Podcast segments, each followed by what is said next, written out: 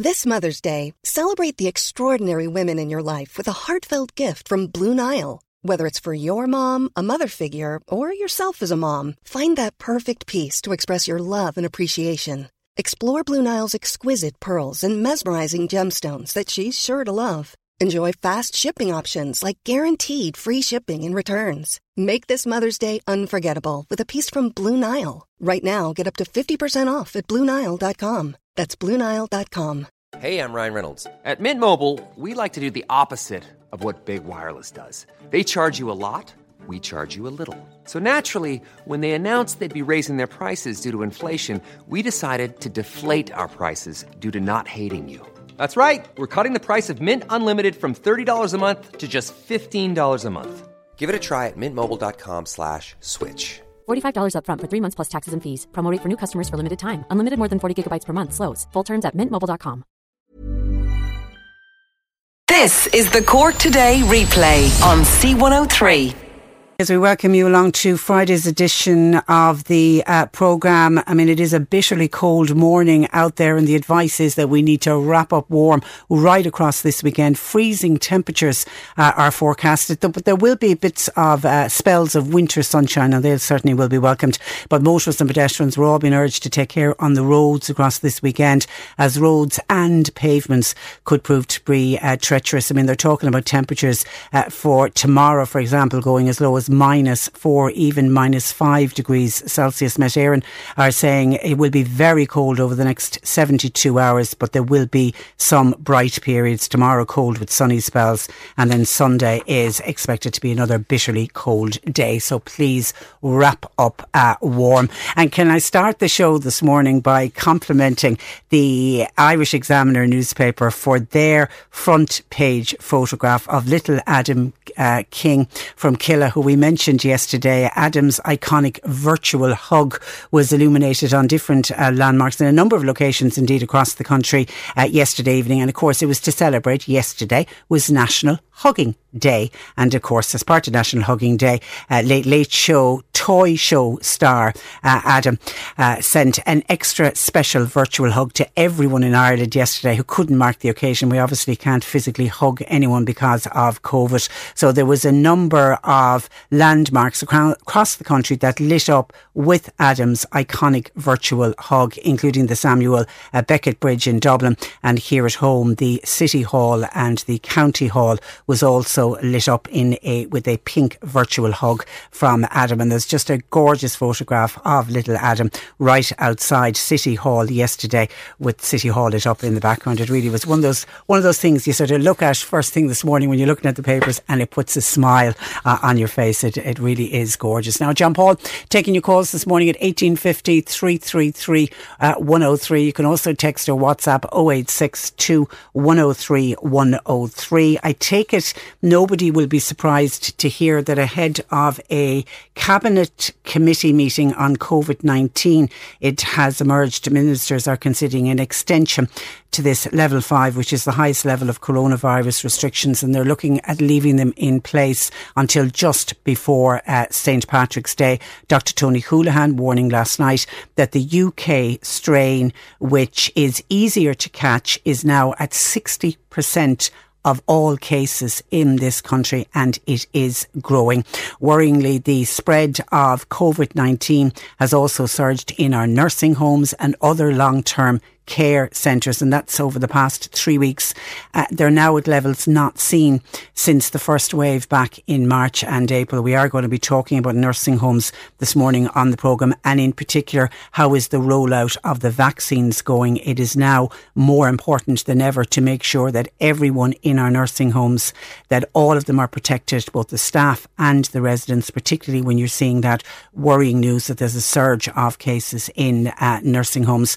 A move by by the government to lock us into level five until at least mid March. That will mean that the non-essential retail, they're already closed. They will remain closed. Household visits, which we're not able to have at the moment, they will continue to be banned until at least the second week in uh, March. And it also means that hairdressers, barbers and beauticians will all remain closed. And I think there hasn't been a day this week where we haven't had a call or a text in from somebody wondering would the hairdressers and the barbers be open on the 1st of May? So obviously, or the 1st of February. So obviously some people are already needing to get their hairs done, but it looked like it's certainly not going to be until around uh, St. Patrick's Day. Now, ministers will also examine the reopening of schools and construction, but all other aspects of the economy and society are expected to remain under level five. One government source is even suggesting that schools may not re- even fully reopen before that uh, date. And of course, we already know that Northern Ireland have announced plans. They're, they have a national lockdown. They're extending their national lockdown now until the 5th of March. Now, the Cabinet Committee on COVID 19, they're going to meet next Monday, and then there's a full Cabinet meeting on Tuesday. So the committee, they put forward their recommendations, then obviously it will be the full Cabinet meeting on Tuesday will make the decision. So it will be Tuesday before we know for sure what is happening. There is concern seemingly in government about giving the public any indication of when restrictions will finally be eased, as it seems, and I didn't realise this, but it seems people tend to change their behaviour in the weeks coming up to the end of a lockdown. It's believed, for example, that the public stopped adhering no, some, not all, some of the public stopped adhering to public health restrictions around mid November, and that was ahead of the regulations being eased at the start of December. There's also a reluctance to take any more risks with restrictions after, of course, the massive outbreak that we had uh, with the easing of restrictions uh, over the Christmas. And the Taoiseach Leo Varadkar, he's saying that the government was nowhere near, or the country was nowhere near ready to start easing restrictions because he says the virus is still rampant in the community. Things are starting to fall slightly in terms of cases and hospitalisation, but not at the pace that they would like in order to see us move out of uh, level five. Now, the R number, which we all keep a close eye on because that indicates how fast the virus is spreading. Yesterday, that R number was at 0.5 to 0.8. So that certainly is good news, but we desperately need to keep it under one. Hospitals, they're continuing to struggle. There's just under 2,000 COVID-19 patients in hospital, but it's the numbers in intensive care at over 200 uh, that is uh, really worrying. And of course, all of the hospitals now, now, at this stage are all relying on their surge uh, beds. But Dr. Tony Holohan yesterday, uh, and I listened to this uh, very carefully, he was asked about education uh, and about the reopening of schools. And he made the point that education and the health service continue to be the priorities. But he said NPHET have already given advice to a government. Now, when he was pushed on, well, you know, what would you like to see? When do you think that the schools would reopen? He said, we want to see us being able to restore that, i.e., the reopening of schools as soon as possible. But he said we have more progress to make. So, do I take it from that that Tony Holohan is saying to the government it is too early to reopen the schools? And of course, the big focus this week on the reopening of, schools has been around the opening of schools just for the special needs pupils. Now, seemingly that's back on track uh, this morning, but still no target for a return date. Uh, for return date, talks resumed yesterday between the Department of Education, their officials, all of the unions representing the teachers and the special needs assistants, and this now is the third attempt to try to agree uh, timing and conditions for a partial reopening of uh, schools.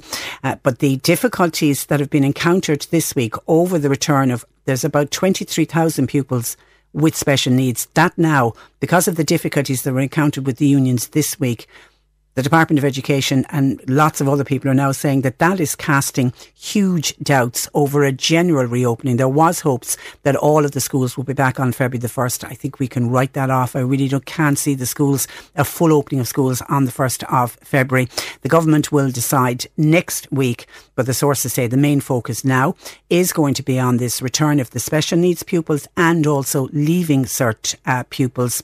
Although public health advice is that schools are safe environments, it's the daily COVID figures are not persuading many staff to return. And that obviously was because of the daily rise and the rise in the community that really scuppered the chances of special needs uh, pupils going back to school yesterday. One union, for example, said they would need the figures to be back where they were in November, early December levels to instill any kind of confidence in staff returning to the, the school. And if you look at where the figures were back, say, in December. On the 1st of December, the five day average was at 261 cases per day. Where were we yesterday? 2,430. So we're nearly 10 times where we were on the 1st of December. And if the unions are saying we want the figures back there before we consider going back into the classroom, I think we have a long, long wait for the reopening of schools. And I spotted a survey that parents were asked how they feel about schools reopening because obviously we need the we need the teachers to go back in and the SNAs to go back in but we also need buy-in from parents because there are many parents would be nervous about sending their children into school with so much COVID-19 activity in the uh, community. And a survey out yesterday actually found that most parents believe schools shouldn't open on the 1st of February. Only a quarter of adults think that the pu- that this is for the all schools, not just special needs schools. This is for the for mainstream schools as well. Only a quarter of adults think that pupils should return to the classroom on the first of February. Although among parents of leaving cert students and primary school, it was slightly higher. Eighty-seven percent of parents of leaving cert students, though, said there needs to be a decision before the end of January on whether the exams will be cancelled and if they're going to be cancelled, what are they going to be replaced with? What will the calculated grades actually look look like? And there's strong support also, 75% for allowing students to have a choice. And I think among students themselves, they would prefer to have a, a choice. Give them the choice that they either sit the exam in June or they can opt for receiving calculated uh, grades. But the majority of parents uh, not pushing for schools to reopen on the 1st of February. Some of your calls and comments in about the possible reopening of the country or staying in lockdown. Nuala says if they don't reopen the schools on the 1st of February, which is looking very likely that they won't reopen, then they surely need to close down all construction and manufacturing plants. Those workers need to to come home and stay at home. There's a danger that these workers will bring the virus back into their homes. I myself am terrified that the virus will be brought home into my house. So if they're serious about this lockdown, then they need to shut down all forms of construction and all manufacturing. On the schools remaining closed, a listener says, Patricia, is there a bit of bullying going on by the teachers? They, we, they need to be told, no, we are no longer Ireland of the 60s and uh, 70s. They are no lo- longer above criticism, says a texter. Hi, Patricia. If they're going to open up business before St. Patrick's Day, will that not cause similar problems to what we have at Christmas? People will all start to gather together. And we also have Easter early this year. Will we end up opening up people will head out to celebrate for St. Patrick's Day and then for Easter. And will we be back where we started, where what's happened here in January will start to happen in April instead? On the hairdressers and barbers remaining closed, the listener says, I think the hairdressers should be open for haircuts only. Customers could wash their hair at home before heading into the appointment. That way, the time in the salon would be much shorter. And I'm sure a lot of people would be happy just to get into the hairdresser, just to get into the barber for the haircut. You do the washing and the drying and the poofing and whatever else you want to do. You would do all of that at uh, home. Hi, Patricia. Everybody in Ireland, we need to show the world that we can beat this together. We've done it before. We suppressed the virus in this country. We can do it together. We can all come together but be apart. We can give each other a virtual hug. We can prove to everyone that we can do it this time round. And uh, Johnny says, Patricia, the Minister for Health said on Wednesday that the over 70s and those with underlying health conditions will be given the Oxford AstraZeneca vaccine, which we know has an efficacy of 62%. Surely this group should be given the Pfizer BioNTech vaccine or the Moderna vaccine, which has uh, efficacy of over 90%. As one of those groups, I'm extremely worried.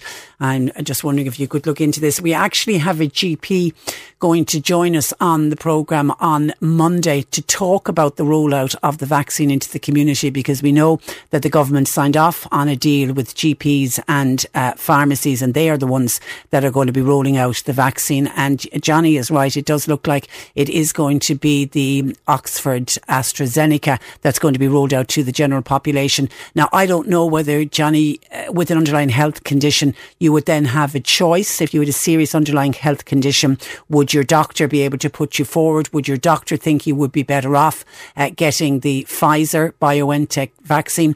But I know, and we've done interviews. We've we did a piece during the week with the professor from uh, UCC on this. And while yes, you're right the Oxford one is deemed less effective than, say, the BioNTech one. If you think back to the start of this pandemic, when we were all praying and hoping that a vaccine would come and nobody expected a vaccine to come so quickly, in the early days, if we had a vaccine that was 50% effective, we would have celebrated that. No one expected the Moderna or the Pfizer one to come out at between 90 and 95%. That was a surprise even to scientists themselves. So there's nothing wrong with the Oxford AstraZeneca one coming in at 62%. And I also read something online that there's further studies going on. It may even come out at 70% or higher. There is a, po- a possibility. And a lot of the vaccines that we've been getting over the years have nothing like 90, 95% efficacy. If for, for a vaccine to work properly, 50% is all that is needed. But what I would suggest, Johnny, is perhaps that when your turn comes for you to go to your GP, that maybe you have a chat with your GP and your GP will certainly be the one to best advise. But we do have a GP joining us on the programme on Monday because I'm certainly aware of a lot of our listeners who are contacting us saying, when am I going to get my vaccine? Do I ring my GP? To when do I make my appointment? And the last thing we want is for people to be flooding the GP surgeries with calls because at this stage, I don't know of any GP practice that's actually taking bookings. So we'll have advice around the rollout of vaccines into the community on Monday and we'll make a note of Johnny's question. And if anybody else has a question about the vaccine for our our GP. Feel free to get it into us over the weekend. John Paul taking your calls at 1850 333 103. You can text or WhatsApp 0862 103 103. Cork today on C103. With Sean Cusack Insurance's Kinsale, now part of McCarthy Insurance Group. Want great advice? You know who to talk to. CMIG.ie. As the COVID 19 vaccine programme continues, the CEO of Nursing Homes Ireland has urged the HSE to direct all available resources towards the vaccine rollout in our nursing homes. And Tadhg Daly joins me this morning. Good morning to you, Tadhg. Good morning, Patricia. Now, what percentage of nursing homes have been vaccinated to date? Yeah, look, things have improved uh, significantly, thankfully, in the last in the last number of days. Uh, and the figures we have now up to the 20th of January is that over 200, and, I think about 212 nursing homes uh, have been vaccinated with almost 50,000, uh, 48,000 um, either residents or, or staff. So the, the fact that things have accelerated is, I suppose, acknowledgement of the, the huge threat that COVID still presents. So we're definitely on the upward trajectory, and we're in, we're committed that by this Sunday, all of the nursing homes will have uh, residents and staff will have received their first dose of the vaccine. So that's positive. Is it worrying though to hear that the spread of COVID nineteen there has been a surge in uh, nursing homes? Do you know how many uh, nursing homes have now got COVID? Yeah, absolutely uh, worrying and very, very concerning, and look, obviously very disappointing as well. I mean, the numbers in the community obviously have had a huge impact across the entire health service, uh, both acute hospitals and nursing homes. Indeed, the acute hospitals are probably uh, in the news more now than, than nursing homes. But that said, uh, at this point in time, we understand there's about 160 nursing homes across the country would have an outbreak uh, which is uh, you know over 20% of all nursing homes. So that is a huge, huge concern. And in tandem with that, then you have obviously large numbers of staff who either have contracted COVID themselves or indeed are a close contact or unable to work. So significant pressure on the sector, um, unfortunately, as we get to the end of January. But the vaccination program, the escalation of the vaccination program is, I suppose, the good news, if you like. And if there is a COVID outbreak at a nursing home, does that affect the vaccination vaccination rollout for that nursing home? Uh, thankfully, not for the nursing home, but regrettably, it, it, does for the individual. So, if you have a nursing home, we'll say with 50 residents, and if there are five, six, or seven who are COVID positive, then the individuals themselves cannot receive the vaccine, unfortunately.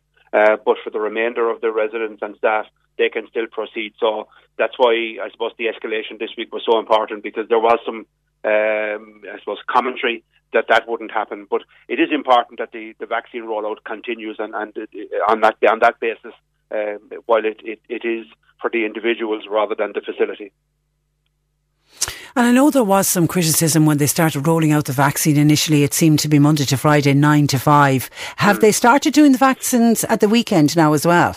Yeah, absolutely. I mean, you know, over Christmas and in the early late part of December, uh, the plan was that it would commence over three weeks uh, towards the end of January. But given the high levels of community transmission, uh, there was a decision made to to escalate matters. So from last uh, Saturday, the 16th, uh, right up until uh, next Sunday, the 24th, uh, I suppose there was a significant push to ensure that all of the long-term care facilities w- would be completed in that time frame. So last Saturday and Sunday, a significant number of nursing homes, and this Saturday and Sunday there'll be a significant number of nursing home residents and staff uh, vaccinated as well. So that's that's the positive, absolutely.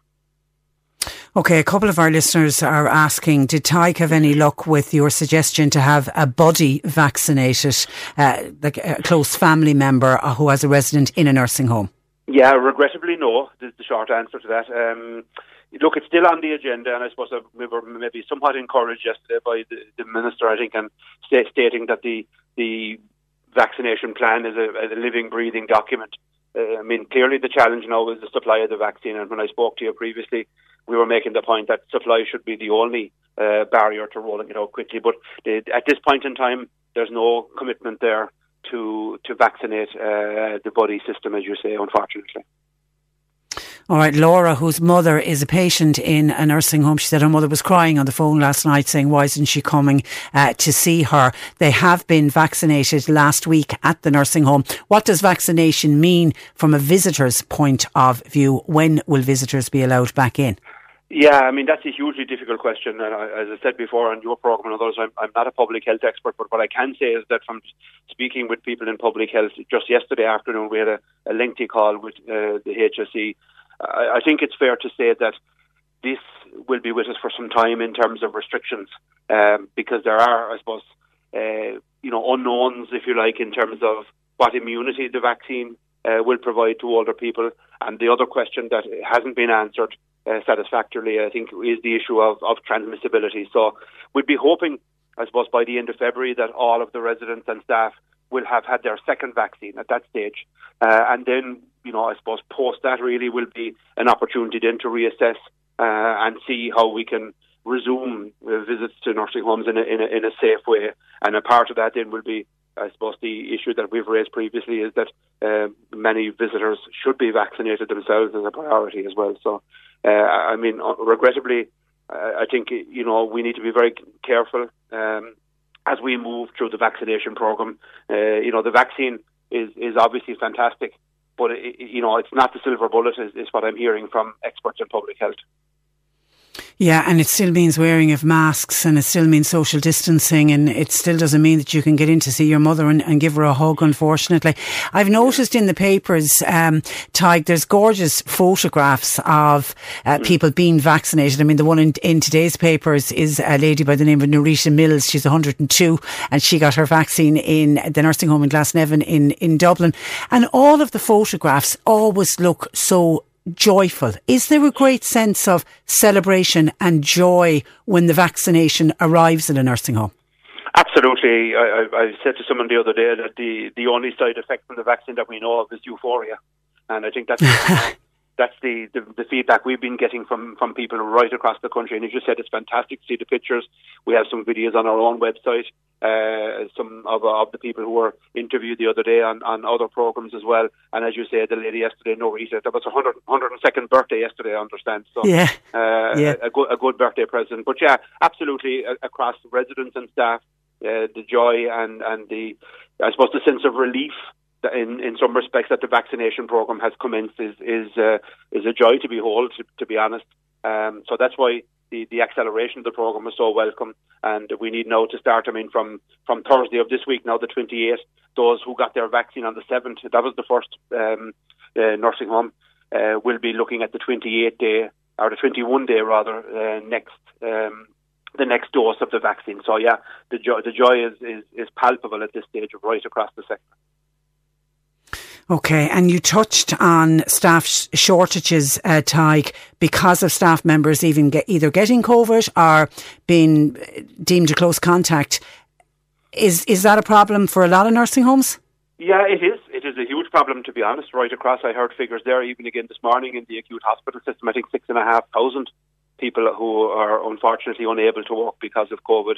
The most recent figures uh, we have is something of the order of 1,200 people who are out across the nursing home sector, public, private, and voluntary. So that's having a huge impact across the sector. I mean, you know, we've spoken before uh, about what the staff have have uh, endured, um, and residents obviously, but the staff have been heroic throughout, and we would be concerned about, I suppose, uh, how they can, you know, continue. But clearly, what we're seeing now at the moment is many staff, you know, not taking their leave, working extra shifts, working extra hours, because I suppose they see the vaccine now as the, the I suppose the, the, the beginning of the end, if you like. Uh, so the staff who are remaining are putting in a, a huge uh, a huge effort. But the fact that so many are out is, is, is, a significant challenge. And I know in some nursing homes recently, where uh, both in Cork and indeed in Clare, where the defence forces are are um, are um, helping with uh, catering and laundry. So again, you know, in some cases, if you have large numbers of staff out, it has a huge, huge impact, obviously, on on, on uh, continuity of, of care. Okay, all right, we leave it there. Uh, Ty, listen, thank you for that, and uh, as always, thanks for talking to us. Thank you indeed. Good morning to you.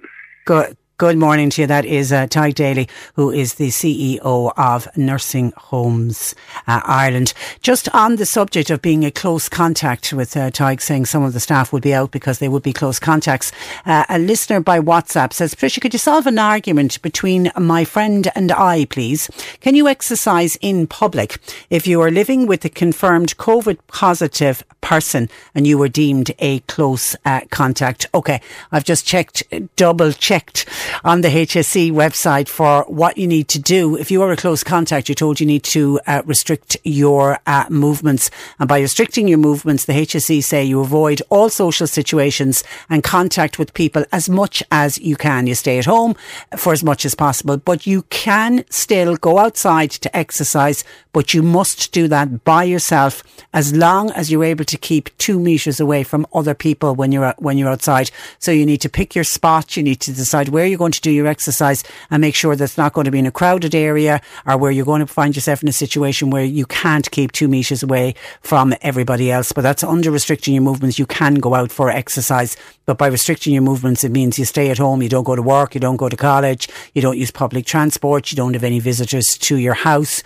you don't visit any other house. Uh, you, where possible, don't go shopping uh, or to a pharmacy unless it's absolutely necessary. They say for close contacts, get it delivered have your groceries delivered or get a friend uh, to drop them off. Don't call and collect children. Don't look after children. Don't uh, attend any gatherings such as weddings and funerals. And you definitely, if you're a close contact, you don't meet face to face with any older per, uh, older person. But you are allowed to exercise as long as you keep two metres away from other people.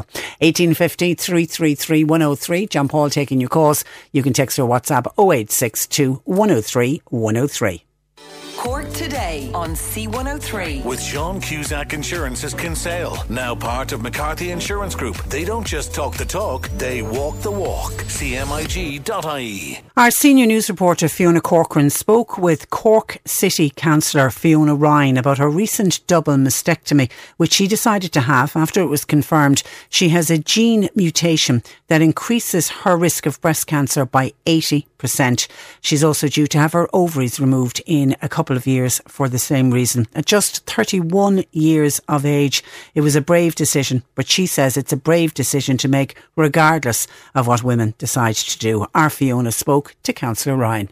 You're back in action after your surgery. You had a double mastectomy back in October. Just tell me a little bit about why you had the double mastectomy. Um, well, um, a, a couple of years back, um, it was discovered in my family that um, some members had what was called a BRCA1 gene mutation. And that basically means that um, for particularly women in my family, but not exclusively, um, we have an increased risk of breast cancer and, um, and ovarian cancer um, up to 80 to 90% uh, risk of developing it. Um, and generally speaking, women will develop it younger uh, than average. So um, once I, I, knew that it was um, in my family, it for me, um, I was very sure that I knew what I wanted to do. I didn't want to have to manage the worry of breast cancer for the rest of my life. I, I, wanted to eliminate that risk as much as possible, so I decided to go with the preventative uh, bilateral mastectomy. When you heard that you had the gene, um, you know, what did you think? Was it a shock or were you expecting it? I think the thing with this gene is anyone who finds out they have it, it's never really a shock mm. because you will have seen it in your family. Um, it's not. It's something that's passed down. It's hereditary. You will have seen um, uh, breast cancer in your family, and you will have seen it probably occur in family members younger, whether it's your your your your mother, grandmother, you know, great grandmother. It, it's not. It's ne- It's rarely a surprise. It's but it's something that you you know if your parent has it you have a 50-50 chance of having it you can either inherit it or not so there's always a fingers crossed that you know you didn't inherit it, but I mean, I was well prepared to, you know, have that you know positive result of the the gene mutation. But it's such a brave decision to make to have both of your breasts removed at the age of 31. I think it's um it's brave no matter what decision you go through. Um I mean, I was very comfortable for the decision I made.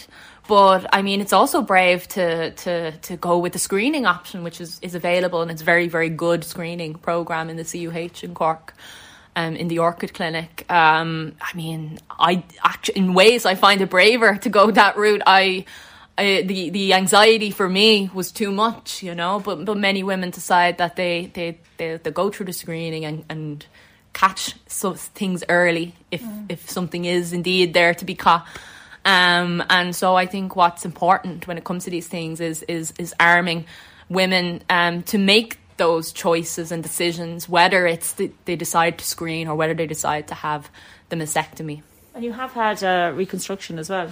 I chose to go with reconstruction on the day uh, of the mastectomy. So there's a range of options that um, women in my position are, are, offered. You can have immediate reconstruction, which is what I chose. Personally, I, I, I didn't want to wake up without breasts, but uh, for others, it might be uh, less risky to, to kind of let there be time between the mastectomy and the reconstruction to heal up, and a lot of women choose that route. Um, and there are women who choose to not have reconstruction at all. You know, the, the, the options that are there for women are, are profoundly different even to what was there 10 years ago. You've also decided to have your ovaries removed, is that right? Um, so yeah, that's that's another issue with when it comes to this particular gene mutation. Um, and it, you know, the, the breast cancer side of things is very well publicised. Uh, um, you know, it would been come into the public consciousness. I think when Angelina Jolie uh, got her preventative, that's where most women, when you say, oh, "I have BRCA1 gene mutation," they look at you funny until you say, "You know the thing that Angelina Jolie had," and then they go, "Oh, I see." Um, but uh, yeah, I mean, the, the, other side of it is I have a, a risk of up to sixty percent uh, of developing ovarian cancer, which is actually much m- more. Um, the, the prognosis is much worse for that that that form of cancer. So yeah, in the next uh, couple of years, I'm going to also need what's called an oophorectomy. Probably I always pronounce that wrong, um, and that will be preventative also. Because I suppose ovarian cancer is much more difficult to detect than breast cancer. It's extremely difficult to detect because more, more often than not it's symptomless. Um, by the time you do have symptoms, those symptoms are usually cramping, pelvic pain, um, symptoms that many women have every month. Um, and by the time the symptoms are there, it's, I mean, Ireland, I think, has a five year prognosis of about 36%, um, which is very low. I think it's, it's, it's, lower in Ireland actually than it is in um, mainland Europe. I, I don't know why, but it just is. Um, so obviously that increases the timeline for a lot of things that women my age would have in terms of family planning, in terms of, um, you know, uh, you'd have to go on to uh, hormone therapy. in the immediate aftermath. You go immediately into menopause after, so there's um, you know it's it's also a very tough surgery, less less less physically demanding than the mastectomy, but in terms of the the the the, the, the, the side symptoms, it's it's in ways more demanding um, in terms of long term management. So was that decision a much more difficult decision to make, given the fact that you are only thirty one, you don't have any children yet, um, you know, going through the menopause in your mid thirties is going to be big for you mentally and physically. Um, yeah, I mean, it's definitely in ways the if you if with the two surgeries even though one is probably a keyhole surgery versus the mastectomy i would say that that one is definitely one that i would fear more. But I mean, again, I, I think that whether it's the uncertainty of of of potentially developing ovarian cancer versus not, I would still go with the surgical mm. route personally. But yeah, I mean, it, it, for me, mostly it's it's made me more conscious of of things. Um, and needing to get my, my, my life together and if I'm considering children, that kind of thing, mm. um, is it's been put on fast forward a bit. Um, but yeah, uh, I'm I'm I'm happy with my decision to go with surgical route. But I mean, it, it is going to be big change, definitely. Yeah, yeah, yeah, definitely. And I suppose like the fact that you are 31, it is that you know when women hit their 30s, it is something that they are considering. You know, having children, and you know, I was even talking to my friend yesterday about it, and you know, like this is the age that you kind of start considering it now. Well, I mean, I mean, as much as the the surgical side of things does you know speed up the timeline i think the the main considerations are main considerations that most young i say mm. young i'm not young anymore but most people um, my age are, are like i mean to be honest the bigger biggest barriers are are the cost of living yeah. the biggest barriers are the lack of support so around maternity services whether you're a counselor or whether you're a uh, you know, uh, a call center worker or a retail worker um, the the struggles are all the same of like how the hell are you going to actually pay for all of this and, and do it comfortably? I mean, a lot of us were sold on the idea of, well, you know, you settle down, you you buy a house, or you you you, you rent even a house is out of the, mm. the, the the reach of most people my age these days. Um, and that you'd have, you know, savings. Those those days are gone for a large percentage of people my age. Now we, we have to make the choice of whether we go ahead and, and have families, um, not being as secure as our parents' mm. generation would be, or do we keep letting letting it wait you know if that's not a decision that we prefer in which case it might be more difficult so so i don't consider myself um, that much different than the average person really actually given mm. my age um, it's the same issues. It's just I, my, I need to have a surgery in a couple of years. That's that's really the only difference. You did have the surgery um, in October, and it's now what January. So how have you been in, in that time? Oh, um, well, the, the, the recovery is, has been fantastic. The support I've gotten from um, the breast, the Orchid Centre and CUH Breast Clinic, and um, my plastic surgery team in the CUH has been second to none. Um, I'm really happy with the results. The recovery was um, was tough, um, tougher than I thought in way in different ways. Um, um, I was expecting pain, but the pain was actually very well managed. It was more um, excruciating uncomfortableness. It was the swelling. You have to wear compression uh, compression bras, and you know. Um, it just no matter how you, you turned or lied down, it just couldn't get comfortable that that persisted for a couple of months but now i'm at the point now where i, I can start to see the results i'm very happy with the results and um, my mobility is you know coming on leaps and bounds every week. And you know i'm at that point now where i feel like i'm over you know the the worst of it. And i'm i'm, I'm very pleased and obviously, you've had this surgery during a pandemic, which probably didn't help matters either. No, um, actually, I, I consider myself very, very lucky. Um, it, you know, my surgery was had already been delayed a couple of times because of COVID, and that's no one's fault. You know, yeah. it, it just is what it is. But I managed to. I mean, I had my my surgery early October, and uh, I think only a couple of days later, new lockdown measures were put in. So I, I couldn't visit anyone. I couldn't see my parents. I couldn't see my family. You know, I couldn't see my partner. It was, but but the care I got in the CUH was amazing, um, and, and like not just care, but like consideration, mm. if you know what I mean. Um, and uh, there's women in my exact situation, for example, um, in Dublin, who are told that um, they could they could get their mastectomies, but they couldn't get the reconstruction because of the pressure on on um, on beds and the pressure on on the, the lack of services that are available in the middle of this crisis. So. I, I consider myself extremely lucky in that context that I was able to get the surgery, even if it wasn't in ideal mm. circumstances. You were just lucky, I suppose, with the timing and everything else. Like just Absolutely, absolutely, and that I had, you know, very good consultants who were, were, were banging the drum for me, and you know, I think we're also conscious that it was delayed um, so much, and um, you know, uh, again, through no fault of theirs, but um, yeah, definitely very grateful. There may be young women who are listening to this and who are going through the same thing, you know, that they're have a test ahead of them to find out if they have this gene or they may have just found out that they have it, what kind of advice would you give to them? Well, first and foremost, I would say to any woman with a history of breast cancer in their family to don't panic. Um, you know, it's it's still a rare mutation, um, and one in five women throughout the course of their lives will develop breast cancer. Um, but you know, technology has improved so much, screening has improved so much. Um, the care really is there, um, though of course services can always be improved. Um, secondly, I would say that um, don't feel in any way. I mean, I I personally felt supported to make the decision that was right for me, and the decision that's right for me mightn't be the decision that's right for another person or you know a third person, but um, to you know that, that that there are no you know right or wrong answers when it comes to you choosing the treatment mm. that's right for you. Um, and to t- you know take time research the pros the cons of all sides um, whether you decide to go with permanent screening whether you decide to go with preventative surgery.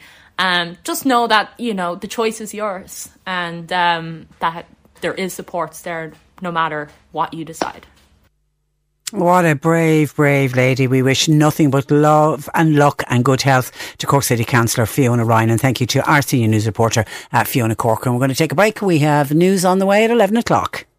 Cork today on C103. With Sean Cusack Insurance's Kinsale, now part of McCarthy Insurance Group. For motor, home, business, farm, life, and health insurance, cmig.ie. You're listening to Cork today on replay. Phone and text lines are currently closed.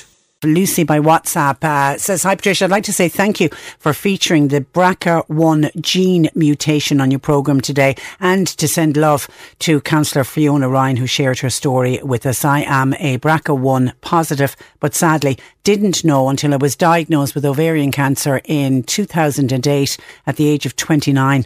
I'm still in and out of treatment to this day and very lucky to be still be beating the statistics. If I'd known my risks, I definitely would have had the surgery that Fiona spoke about. Best of luck to her with the rest of her surgeries. That's from uh, Lucy. And indeed, Lucy, can we wish you the best of luck with your uh, treatment as you go forward and keep keep hang in there and keep beating those uh, statistics and uh, stay well. Thank you for your WhatsApp to 0862 103 103. We were speaking about the vaccines in the last hour and in particular talking about the GP practices and we will have a GP joining us on the programme on Monday just to outline what information the GPs have at this stage as to how the rollout of the vaccine is going to work.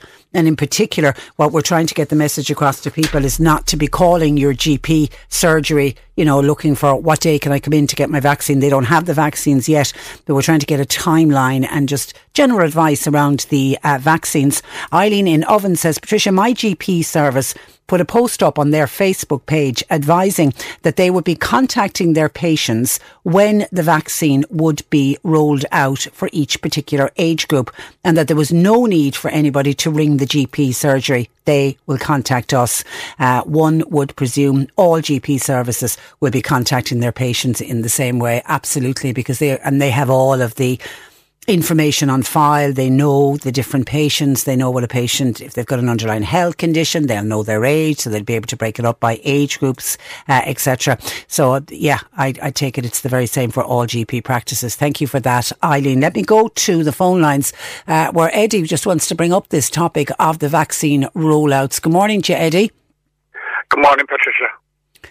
Eddie, you're taken aback about the announcement that was made earlier this week. This was the agreement that was made, approved by the Cabinet for GPs and pharmacies to deliver the vaccine uh, rollout locally. The estimated cost presented by the Health Minister, Stephen Donnelly, to the Cabinet, it'll cost 91 million and that the members of the IMO, the doctors and the Irish pharmacy unions will be paid 50 euro per patient along with a 10 euro admin uh, fee for the two dose vaccine. You're surprised by that?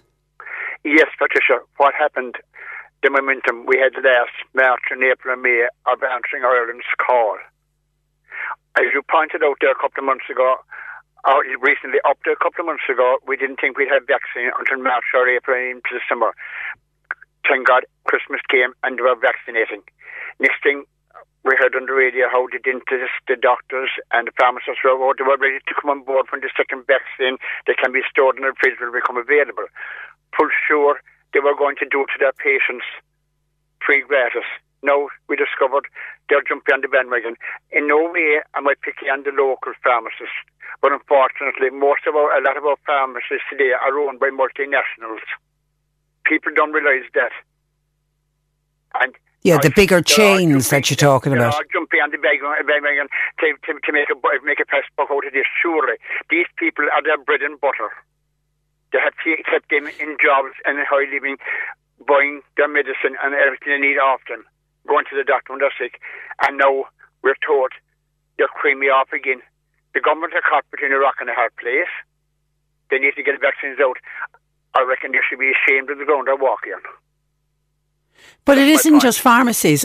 But it isn't just pharmacies, Eddie. All of every, I mean, most people, I think, will go to their local GP. A proportion will go to the pharmacy, but I think the majority of people will probably go to their GP to get the vaccine. The GP and the pharmacy will argue we have to get paid for our work. Do they need what they're getting paid? give them, give them a nominal fee if, if they're that greedy. I mean, it's only once off. It's not they're going to be doing it for the. Uh, I have no problem when this round of vaccine is over, and if we need to get an annual vaccine like the flu that we pay for. This is a pandemic. We need it. It's an emergency. So you don't think they're putting on the jersey for Ireland and doing their bit for the country? No, no, no. You said it, Patricia. Okay, and I know yes, if they operate. Yeah, okay. And I know if they operate mass vaccination centres, GPs will be paid higher. They'll be paid 120 euro an hour, where a pharmacy will be paid uh, 70. But 91 million is the deal that was signed off by Cabinet this week for GPs and uh, pharmacies. And I'm told it's similar to what they get paid on the flu vaccine. Okay, Eddie, listen, look after yourself and stay safe. Just, just, just going to make one other point. You were talking to the men in charge of the nursing homes there where I go. Another bonus. Tadhg Daly. We go back when the, when the epidemic started, all of a sudden, nursing homes got cut. These nursing homes are charging their patients more than we kept them in the best hotel in Ireland for. And the very minute they're back, they, they were shouting on the government to come in, the, state, the taxpayer to come in. I reckon all these nursing homes, when this is over, should be built for these private nursing homes. They're charging this abnormal amount of money to keep a poor and fortunate old person what, what does it cost to keep an old person in a nursing home? What do they eat in the week? They're, they're sitting, most of them sitting in a chair all day long or maybe in bed. Just put that point out. Yeah, but they'll, they'll say, yeah, it's, it's they'll say it's the staff. Yeah, they'll say it's the cost of the staff. Yeah, All right, Eddie, uh, listen, Thank you for that, and uh, th- that's, that's okay. That's okay. Listen, th- thanks for your call. Eighteen fifty uh, three three three one zero oh three. Okay, some of your texts uh, coming in to us on. Actually, just let me stay on nursing homes. Uh, a listener says when we were talking about nursing homes, and by this weekend, hopefully, every single resident of a nursing home will be vaccinated along with the staff, those that are entitled to get it. Obviously, those who are COVID are are close contacts weeks. We'll have to wait. But a listener says, why should nursing home residents get vaccinated first? Having worked in a nursing home in the past, they don't have an open door policy. So it's not easy, for example, to come and go as you please. And certainly it isn't at the moment with the restrictions that are in place. There are no visitors. It's a very sterile environment do what other countries, some other countries are doing. They're vaccinating the younger generation as they are the ones who will catch it and potentially uh, spread it. But I think and certainly that's happening in China. China are going for, and I think Taiwan, I read as well, they are going for they're vaccinating the workers as opposed to the older uh, generation. But I think in this country, the reason we're targeting the nursing home residents in the older generation is because they have a much higher proportion of dying from COVID 19 than the younger generation uh, do. And while you're saying, okay, there's not many people in and out of nursing homes, well, there's certainly no visitors at the moment. And yes, they are uh, very sterile environments and people work very hard to keep them very clean. It unfortunately isn't stopping COVID from getting into nursing homes once there is COVID in the community. We know this, and this has been happening since last March. The knock on effect is as it rises in the community, it also rises in the nursing home uh, settings. Actually, I was surprised to hear Tadhg Daly when I asked him what was the outbreaks like at the moment. I was surprised to hear him say it's a, it's a 20% so that is really, really high indeed. So I, I d- can't agree with you on that. I do think nursing home residents deserve to be vaccinated so that we can protect them. Uh, and absolutely everybody in the wider community deserves to be protected as well. But people, older people have a higher chance of dying from uh, COVID-19. Somebody else then on the vaccine uh, rollout wonders are people worried about the new variants and how will be, uh, how will we be affected by the new variants and will the vaccines cover the new variants? If they don't, will we be back to square one? Well, I think so far, if you're following any of the scientific evidence that's coming out about particularly the Pfizer vaccine, because that seems to be the one that's been used the most around uh, the world, they certainly are saying that it is protecting against the UK variant and they, they're reasonably happy that it's also going to work against the South African variant. Now, I know there's a Brazilian one at the moment uh, as well but the scientists are working it in the background. But yeah, that's always going to be, it's like the flu vaccine, it has to change every year. And obviously they'll do different tweaks on it if a new variant comes that isn't working with the vaccine. But listen, that's not a reason for us to stop rolling out the uh, vaccines. And John Paul says he's had a number of calls in this morning from people who are not happy that the local markets are still going ahead. And Friday is typically a day that a lot of the local markets are held. Uh, many people are complaining that how are the local markets open when a local shop like a small local shop, non-essential shop has been forced to uh, close. And just to remind you, people working in the markets are not doing anything wrong because under level five restrictions, markets that wholly or principally are for food for sale are allowed to run. Now they do say along with the guidelines that people must abide by social distancing and all the safety measures need to be in place. And please God that that is what's happening at the country markets and the farmers markets that are going on today. But as long as they are wholly or principally selling food, then they are allowed to go ahead. And then a listener says, Morning, Trish, just listening to you about COVID. I do my weekly shopping once a week and then I stay in until the next shopping day. Anyway, yesterday I was in town to do my weekly shop and I noticed at least three foreign registered cars. Definitely one was from the United Kingdom and the other two, they were either German or French. I thought the ports were closed to foreign visitors. If they come here, I'm wondering where are they staying? B&Bs should be closed as well as hotels. Maybe I'm wrong.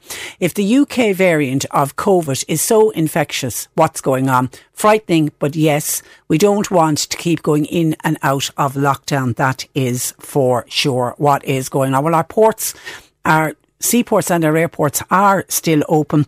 And I know what's been spoken about today.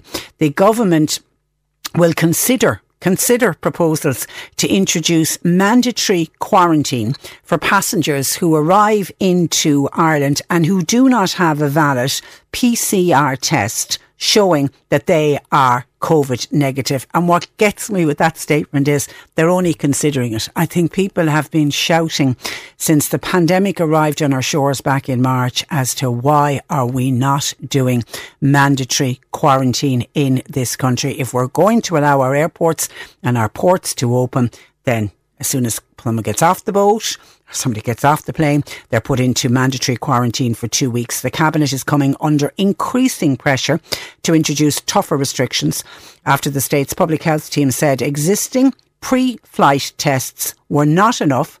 And the EU, actually, the EU are also looking at a ban on non-essential travel between member states. A government source said nothing is being re- ruled out in relation to tightening the rules on incoming uh, travel.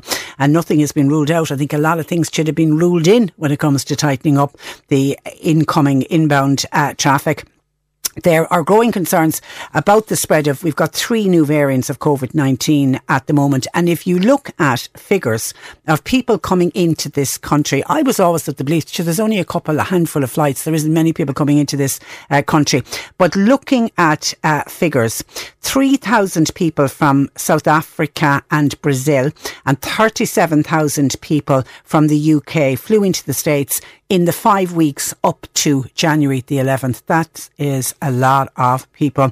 NPHET last night said that the UK variant now is accounting for more than 60% of all of the samples recently uh, tested. Uh, so definitely the UK variant is taking over in this country. And then Leo Varadkar was being quizzed in the Dáil about this mandatory 14 day quarantine, which, by the way, is working very successfully in other uh, countries. And he was asked, you know, why can't we introduce that into this country? And he reckons that it would be disproportionate. He also says it would be unworkable. He said that while a zero COVID policy and a very strict 14 day quarantine for new arrivals might make sense in a country that can control its borders, he admitted in the Dáil we can't in the same way because of the open land border between Northern Ireland, uh, he says, which we simply don't want to close. Now, he did say if the UK were to bring in a broader quarantine for travellers, then it might work on a two island basis. But he said it won't work if uh, two thirds, if we're just doing it on the south and they're doing something different in, in the north. And he was responding actually to a question from the leader of the Social Democrats, uh, Catherine, um, Catherine Murphy, who had obtained data showing that nearly 49% of incoming travellers are failing to comply with the passenger locator forms. So if we have nearly half of the travellers coming in refusing to fill in the passenger locator forms, can we be, can we nearly safely say that nearly, that that 49% then certainly are not restricting their movements, which they are asked to do when they fill in that locator form. 1850 333 103. Lines are open. John Paul taking your calls 0862 103 103. C103 Jobs. Prevent a pest. They're looking for a full time pest control technician. It's to work in uh, West Cork.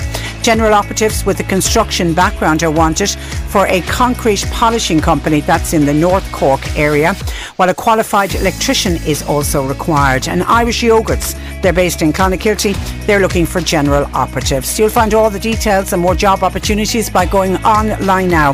Just go to c103.ie forward slash jobs for more. This is C103 today on C103. With Sean Cusack Insurance's Kinsale, now part of McCarthy Insurance Group. Want great advice? You know who to talk to. CMIG.ie. Lisheen's House, which is a community based mental health charity, received more phone calls from dist- distressed people last week than they had on any other week since the charity started some seven years ago. To find out more, I'm joined by the manager of Lisheen's House, and that is Mick Kearns. Good morning to you, Mick. Good morning, Patricia. Why do you believe this lockdown has been the toughest to date? We're into our third lockdown, but this seems to be the toughest. Why do you think that's so? Well, I suppose, as, you said in your in your introduction there, uh, Patricia, like last week, the beginning of last week saw the the highest number of calls we had to our helpline um, in the seven years the Lisheen's House has been in, in existence, and even when the the initial outbreak last March and, and the restrictions that were announced then, we, we did get a, steady stream of calls throughout the previous nine or ten months. But it just went off the, I suppose, the Richter scale last week with the amount of people calling, and it was almost all exclusively about uh, or, or surrounding COVID and COVID related. And what we've what we deciphered from the looking back on, on, on the calls was the fact that it's now embedded in the community, it's very real all of a sudden. You know, uh, I suppose last year it was kind of further away, and not everyone knew someone who had COVID. But after Christmas, this year, post Christmas, it really is well and truly embedded in communities, and people are getting very ill across the board, all different ages, um, and unfortunately, people are dying, and it's that fear um, that, that is, you know, people are struggling to cope, and and they're wondering, will it be me next? Will it be a loved one next? What do I do? And and they're a bit lost, you know. And no one knows when this lockdown will end. And I'm wondering, is that uncertainty adding to people's worries as well? 200%. Um, like, there's so many different um, streams of information out there. And like in any given day, you could, you know, you, you, you could access on, on the internet predominantly, you know, everything from the, the virus not being real to it'll be over tomorrow and different thing about the vaccines that are out there. So there's a whole um, mix of information out there, and you know, a lot of it is very unhelpful because it really adds to to people's fear and, and anxiety by you know this this this multitude of misinformation that's out there. And it, it's vitally important that, that people, you know, turn to trusted news sources like the job you're doing there, Patricia, you didn't start today or yesterday doing it. You know, you've been doing it a long time, and you know, C103 has been there a long time, and you know, other um, forms of media that people have trusted over the years. That's really who we should be turning to for our information, and not some of this stuff that. Yeah, because some of it, uh, and particularly on social media, uh, Mick, it's just unbelievable. Some of the, uh, to coin Trump, some of the fake news uh, that's out there. And if you have people relying on social media as their main form of news, that's a real worry. It is. And like I suppose we only have to look at America a couple of weeks ago, what happened there on the strength of someone repeating a lie, you know. Um, it, it's very yeah. damaging. And like, you know, we're all different. We all have different, um, I suppose, levels levels of tolerance and levels of of um, you know strength when it comes to deciphering what's what's real and what's fake. But if someone is vulnerable and they're worried already, if they see something and they click on it, they can you know come out of that a lot worse than before they read it. So it, it, it isn't just fake news for you know that it's harmless. It, it can be very very damaging. So it really is important for people you know to to rely on trusted news sources. You know, be it online or is through the radio or, or newspapers to, to, to give them their their information. And just one other thing, okay. that, you know, yeah, yeah. sorry, Trish. One other thing we're uh, no, no, no, go on.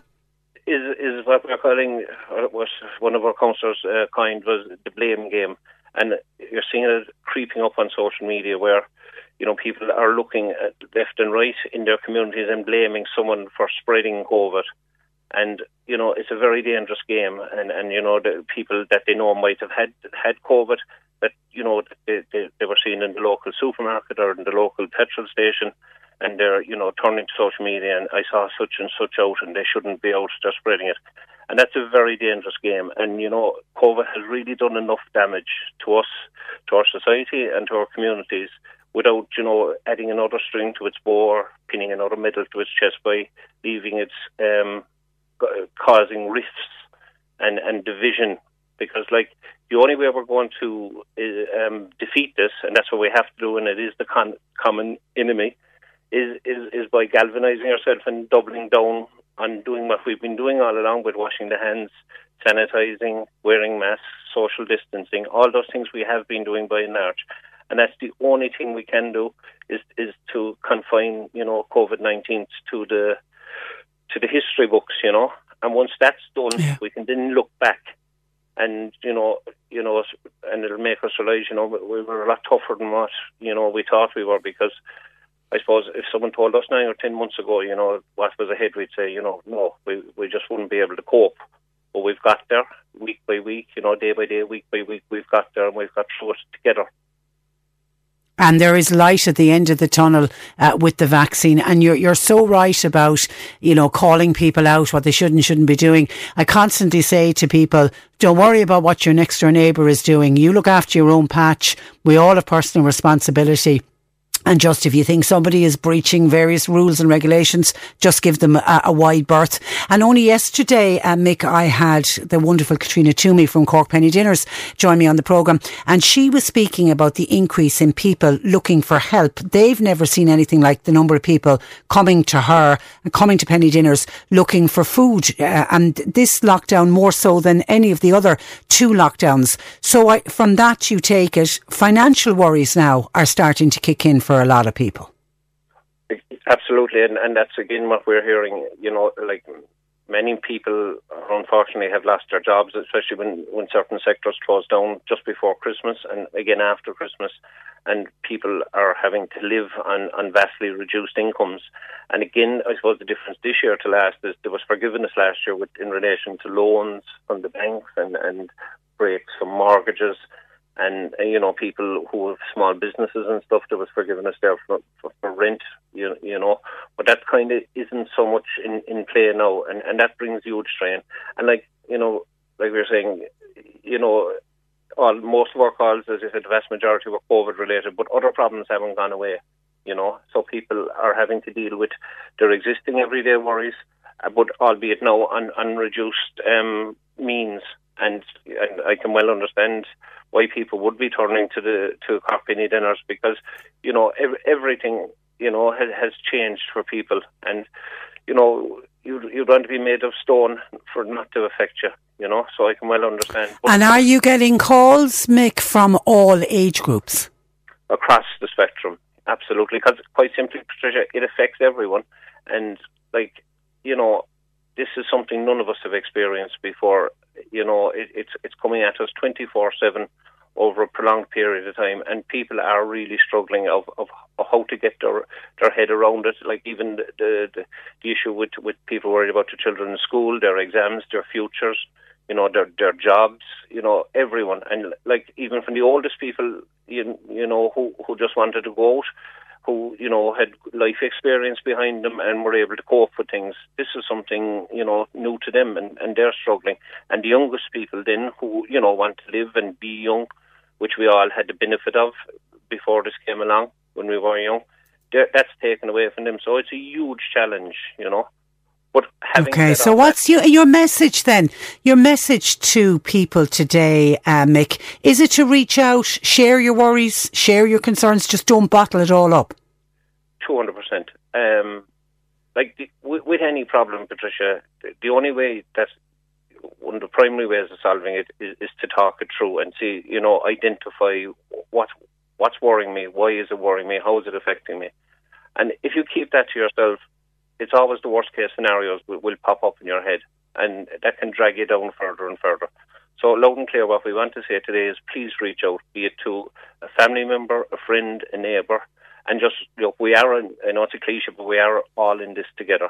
Or even reach out to us here at Lisheen's House or many of the other services that are available. There has never been so much help out there. But please, please don't keep it to yourself. We're there. We have a panel of counsellors, trained professionals who deal with this every day. And they they they'll just help you make sense of it. There's no shame in in in you know saying I'm struggling. Absolutely zero. The only shame is if you don't reach out and if and you let it get you down. And then COVID really Absolutely. because you know. So I, I would. Okay, and people can reach Lisheen's. Your number is 023 double eight, triple eight, double eight, double eight. It's all the eights. Yeah, oh two three and seven eight. Yeah. Okay, okay. And how are you getting on fundraising wise? Well, I suppose we three income streams. Um, you know, we were fundraising and uh, people doing fundraisers for us and giving us donations, and they made our shops. Now the fundraising is gone, unfortunately, and understandably because of you know social distancing. So our shops are closed, but we're we are selling. We've gone online. Bad knowledge online as we've given out about it sometimes, but through our our Lisheen's House Furniture Facebook page, we're selling online. Uh, but look, if anyone out there is, and this isn't a begging bowl, but if anyone is considering doing um, any type of fundraisers from you know next month onwards, they might think of us. Um, we'd, well done. We'd, we'd, we'd, be thrilled, you know. But okay, listen. We'll continue good luck with the work that what continue good luck with the great work that you and the gang at Lisheen's House are doing, uh, Mick. And thanks a million for joining us today. No problem. Thank you, Patricia. Good morning to. Bye bye. That is uh, Mick Kearns of Lisheen's House, 023 888 88 Pieta House is also available on 1800 247 247 and Samaritans at 116 123. John Paul taking calls here at 1850 333 103. You can text or WhatsApp 0862 103 103.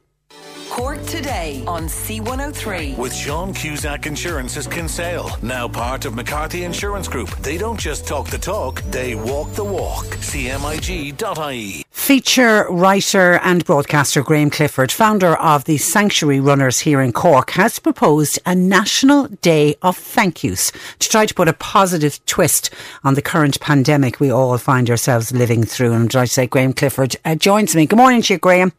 Good morning, Patricia. Hope you're well. I'm very well, and I want to start by thanking you for coming up with this because I think this is terrific. You want the Day of Thanks to be on February the 28th. Just explain why and how you came up with this whole concept. Sure. Well, I suppose I was talking to people in the uh, Fermoy International Choir. We, we, talk, we talked about that choir before Christmas, um, Patricia, and we were trying to come up with a way of doing something in the coming weeks and months um, I guess to help people and so on. And, and this idea kind of came out of that. Um, the first case of COVID 19 in, the, in, in, this country was on the 29th of February of last year, uh, last year being a leap year. And so on the 28th of February, um, I guess my fear is that you can imagine the Sunday newspapers that morning, Patricia. You can imagine, you know, looking back on a year in despair and sadness. Um, and looking forward with some trepidation as well. Every time we turn on the news, it's not clear, I guess, what the next six, 12 months holds. And that can be very um, difficult for people. And we've seen that at this, in this particular part of the pandemic, it's more difficult for people in terms of motivation, keeping the spirits up, and staying positive. So what I wanted to do was come up with something that was simple, that everybody could take part in, that was very necessary, and would enable what would be a very dark time, perhaps, to be um, to be swapped with a bit of light and a bit of gratitude and a positive distraction, I suppose, Patricia. So that's the idea that everybody everybody has had someone or, or some people that have helped them over the hump over the last 12 months when they felt low and down and desperate. And it may not necessarily always be the person you, you live with. It might be the guy in the, the local shop who's always positive or it might be the postman who is forever jolly, rain, hail, or shine, or the stranger who walks past your house but always says hello every morning. You know, to thank people like that would be so special, I think, both for the people saying thanks and for the people receiving thanks. Yeah, and you know, like lots of people have, we all, I think, have so much to be thankful uh, for this year. I mean, you will have people who would have got COVID, ended up in hospital, and you know, very thankful to doctors and nurses and, and ICU staff. But I think the, the key to this are the people who do those small little acts of kindness, and people don't do acts of kindness looking for thanks, but it's always lovely to acknowledge them, isn't it? Oh, totally. But but I mean it, it, it, it, it, it's what keeps the world, the, the wheel turning in life, really, you know, sound, kind, generous acts of kindness that lift the other person. You know, I was talking to somebody yesterday and they were sitting down to write a note to somebody who wrote a book who they'll never meet. It's some woman in America, but the book helped them through a difficult time during the pandemic. And I thought that was lovely. I can imagine the author opening that note and going, oh my God, somebody in Ireland is saying thanks. Um, but it, it could also be the radio presenter on every weekday morning who, who, who's giving you a structure to your day. I, I really mean it. Like, I'd be lost without, without that element. And sometimes we take that for granted, Patricia, you know. And you uh, are beyond kind. You are beyond kind, and you'd like people to share their thanks on social media. With you, you've come up with a hashtag. Yeah, I mean, we'd love if we could get a million people in Ireland to do this. It's only one fifth of the population. I'm not asking for much. Yeah, right. But you know, um, and then we said thanks a million is a uniquely Irish kind of phrase. So that's our hashtag. Hashtag is, is thanks a million. So what people can do, I suppose, Patricia, is they don't like. I was talking to my brothers down at home in Kerry, and these are the kind of lads that saying thank you and being cheesy is they're immune to it, you know. But they understand why this is important to do on the 28th of February. And so they're just going to send a text message to, you know, their friend down the road uh, in a manly way saying, thanks a million there for helping me out last week or whatever. And that's fine too, you know. But people can uh, send you a text message or a WhatsApp or an email or a TikTok or do a video, write a poem, write a song, do a painting, a- anything, you know. Uh, like what I'm going to do, Patricia, is I'm going to make a sign and stick it in my front garden. And on the next morning, the Monday morning, when the lads come to empty the bins, it's going to be a thanks just for them, the, the, the guys working in, in on the bin lorry. Because I'm sure people don't stop and thank them probably that often, but their work is crucial and important and valued. So uh, absolutely, hashtag thanks a million if you want, and if you don't, that's fine too. And it, it, this is a relatively new uh, suggestion, but it, it really is gaining attention online, isn't it? It is. I suppose, uh, you know, I was talking to JP before I came on air. We were saying, like, you know, I suppose people are desperate for a, a bit of positivity and a distraction that kind of lifts them out of this kind of monotonous, constant, uh, you know, day after day situation. And I think that's why people have grabbed onto it. Um, and yeah, it's it's it's very popular. Um, and I think it will grow. Uh, you know, I'm starting it slow, and we'll build it, and we'll build it, and we'll build it, and hopefully by the time we get to that last week in February, rather than being totally and utterly consumed with the figures and what's been happening over the last 12 months, we stop and we say thank you to those who have helped us along the way to get us to this point. Well done, well done. It's a brilliant concept. And of course, we can be thankful to you in the month of February. You'll be celebrating three years since the Sanctuary Runners was set up. And that's something that's really, really grown since uh, 2018. God, you, I, you know something? I didn't even, it didn't even click with me. It's actually probably 23 uh, years uh, next uh, week. Yeah, I mean, that, the Sanctuary Runners is about enabling uh, people in the wider Irish public to run alongside and in solidarity with people in direct provision during normal times we could do it.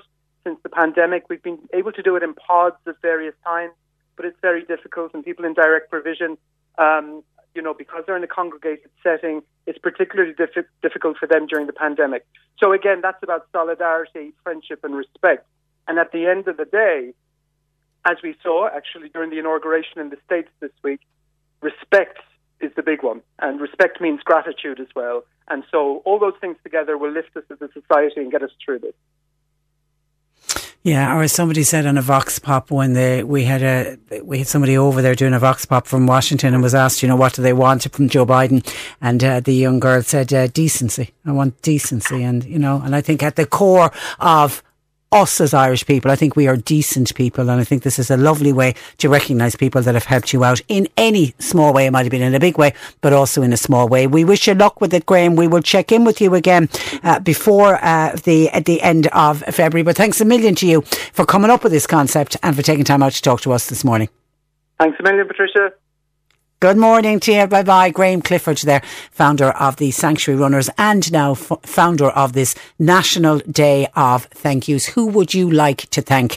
You've got the opportunity to think about it and then it'll be at the end of February, the last day of February, the 28th of February, we'll be asking people uh, to share with us what they have done and how they've thanked people. And it can be a small thing, it can be a big thing, it can give flowers, but a simple thank you card, a simple te- text, or even a simple pick up the phone and ring someone to say thank you and just acknowledge something that somebody has done during what has been a really, really tough year for so many people. You're listening to Cork Today on replay. Phone and text lines are currently closed. And that really is what the uh, the thank you, the National Day of Thank You that Graham spoke about. It's how we'll all get by with a little help from our friends. Helen in Ballinadee says, This thanks a million idea is such a great concept. It is so positive. We often think, oh, isn't this person great for doing this or that? Uh, and even always greeting us with a smile and a bit of sincerity. I hope lots of people act on this and take up this suggestion of a National Thank You Day on the 28th of February. It's a way of spreading gratitude and uh, kindness. Uh, it is indeed. Thank you for that, uh, Helen, and thank you for your WhatsApp. Jim says it's a great week for Ireland. We've Joe Biden as the new president of America, and my neighbour, Mrs. Landers in Kilbenny in Mitchelstown, was 100 years old. We played a request for her during the week. Uh, well done, and that is from Jim. And here's uh, a wonderful show of kindness as well. Catherine was on to us. Remember Catherine, who who did that wonderful cookbook, the old time recipe uh, at Christmas that so many of our listeners contacted us about, and so many people wanted to get their hands uh, on it. Well, she's been back to us this morning with an update to say uh, that she has raised almost four and a half thousand euro from the sale of this book. Now, she's divided up between a number of different charities and helping out local families in need. And her local St Vincent de Paul uh, group got a sizable donation from the uh, proceeds of it. Anyway, she's still at people looking for the book and she's been self putting it together, printing it herself and putting it together at home. So she needed to get her hands on the A4 paper that she uses to print these books. So she said she was in desperate need of it, and it's not your normal A4 paper, and she couldn't get her hands on it anywhere. So she put it up on social media saying, Does anybody know where I can buy this special A4 paper? It's a 100 gram A4 paper. And she said lots of people were giving her suggestions on who she could try and where she could try where she might be able to get it. And she said, lo and behold, Nick from O'Shea's Office Supplies in Ballincollig contacted her to say, yeah, they stocked it. So Catherine was down in West Cork saying, now I need to get from West Cork to Ballincollig. It's outside my 5K. So she said she was prepared to go into the local Garda station to see could she get permission to go in the car, go to Ballincollig to O'Shea's office supplies to pick up this A4 paper that she needs. And she said, anyway, this morning, she got a message saying that the boss from O'Shea's, a gentleman by the name of Donna, wanted to do- donate a full box of the paper when he heard that it was for Catherine's old time uh, recipe book and all the work that she's done for charity. And she said literally an hour later, this wonderful, kind man arrived at her door with the box of the A4 paper that she was looking for. And she said, uh, Catherine said it was the best feeling in the world. And she wants us to publicly say, uh, well done to O'Shea's office office supplies in Ballincollig. There's a great, there's a typical example of kindness and the generosity of other people. So well done to Donna and all the gang at O'Shea's office supplies in Ballincollig and to Catherine for the wonderful book that she has produced. And now we'll continue to produce thanks to that uh, donation. Well done. Now, we also have somebody in a bit of a pickle. See if we can get some advice for this uh, listener, please. It's a phone problem yet again. Hi, Patricia. My husband is at his wits' end with post phone. He's been with Postphone for many years. He has the small basic phone. However, last Saturday morning, I decided to buy him a long overdue new phone. So off I went to Vodafone to purchase the new phone, which I duly did. My husband had to take himself in with his old phone to Vodafone, which he did at about 12 noon last Saturday. They told him within two to three hours he would be swapped over. It didn't happen, so we went back in again at four o'clock. They said, hold out, it should be switched over by about quarter to six on Saturday. Still no transfer from An Post phone. They told us wait until Monday, but nothing happened on Monday. Here we are today, Friday, nothing has changed. Now, my husband works as a salesman, so he needs his phone for his work. An Post do not want to release his phone to Vodafone. That's what Vodafone are telling us. What would you or any of your listeners advise us to do? I have emailed, by the way, the complaints department of An Post, but heard nothing back. He currently has two phones at home, of which none of them are working. I'd be delighted to hear if any of your listeners have any suggestions. Has that happened to anyone else? That seems really bizarre that you would be waiting from NASA. almost, it'll be a week tomorrow that her husband is without a phone. Now, by the way, we have emailed An Post Mobile for Aileen to see if we can push it on a little bit and get anything sorted out. But that, has that happened to anybody else? Does anybody else have suggestions of what Aileen can do for her husband in order? I mean, if you're a salesman, who, who needs you need your phone for work. It does seem absolutely incredible. 1850 333 103. If you can help us with that one. John in Skibbereen says this is on vaccination. Can we not bring in the army? To a central location to facilitate the rollout of the vaccines. Our army are never called out in emergencies in this country as they do in other countries. Why can't we use the army? So many of our army have medical training for these situations. And we did hear this morning that the army has been called out actually, and they've gone into uh, a number of nursing homes. I know last weekend nursing homes were just so stuck for staff that the army has have come in and, and helped. Could they be used for for vaccines? Uh, why not? Tom in Mallow says if people are coming into this country and they are failing to sign the form. And uh, according to what we heard this week, 49% of people failed to fill in the locator form, which is basically you're meant to fill it in to say where you're going to be and where you're going to self isolate for the 14 days. And if they won't fill in the form, uh, my question is, are they self isolating? So Tom said, if that is uh, going on, then what we simply need to do, if they refuse to fill in the form, send them back. Who is running this country? Those who want to do what they want are our government. We're also talking about social media every week. Well, if you look on Snapchat or Instagram, you'll see the number of house parties that are still taking place. I've seen house parties with 15 to 20 people. Who are they codding? I once again make the call that so many others, says Tom in, in Mallow, have made in the past. Close all the off licenses, close them down for two weeks.